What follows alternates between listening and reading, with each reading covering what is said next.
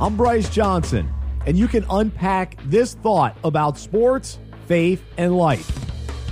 The Golden State Warriors were already NBA champions before former league MVP Kevin Durant became a free agent and joined them. Now they've won back to back titles, and he's been named the MVP in both finals. The Athletic wrote about the 2016 meeting where the Warriors' key players convinced Kevin they wanted him to join them. In the story, Durant revealed how much that meant to him and explained what he was looking for, saying, I needed that validation from my peers and teams and GMs, people that are really into the game, to really help me feel good about myself and help me feel confident and let me know that what I was doing was working. Durant's desire for approval from those involved in the NBA is worth unpacking because we can all relate to wanting validation from our peers.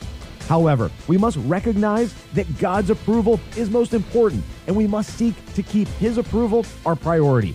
Our focus needs to be on pleasing Him more than anyone else and being affirmed by Him. The Bible says to work hard so you can present yourself to God and receive His approval. Be a good worker, one who does not need to be ashamed and who correctly explains the word of truth. Our ultimate acceptance comes from receiving God's offer of salvation. When we do, we're validated because of Jesus. We can then rest in that truth so that our need for others' approval and acceptance diminish.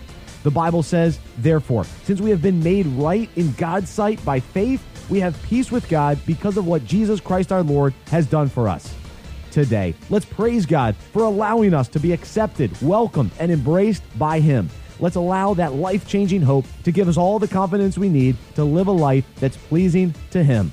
I'm Bryce Johnson, and you can unpack that. For more faith and sports, visit unpackingit.com.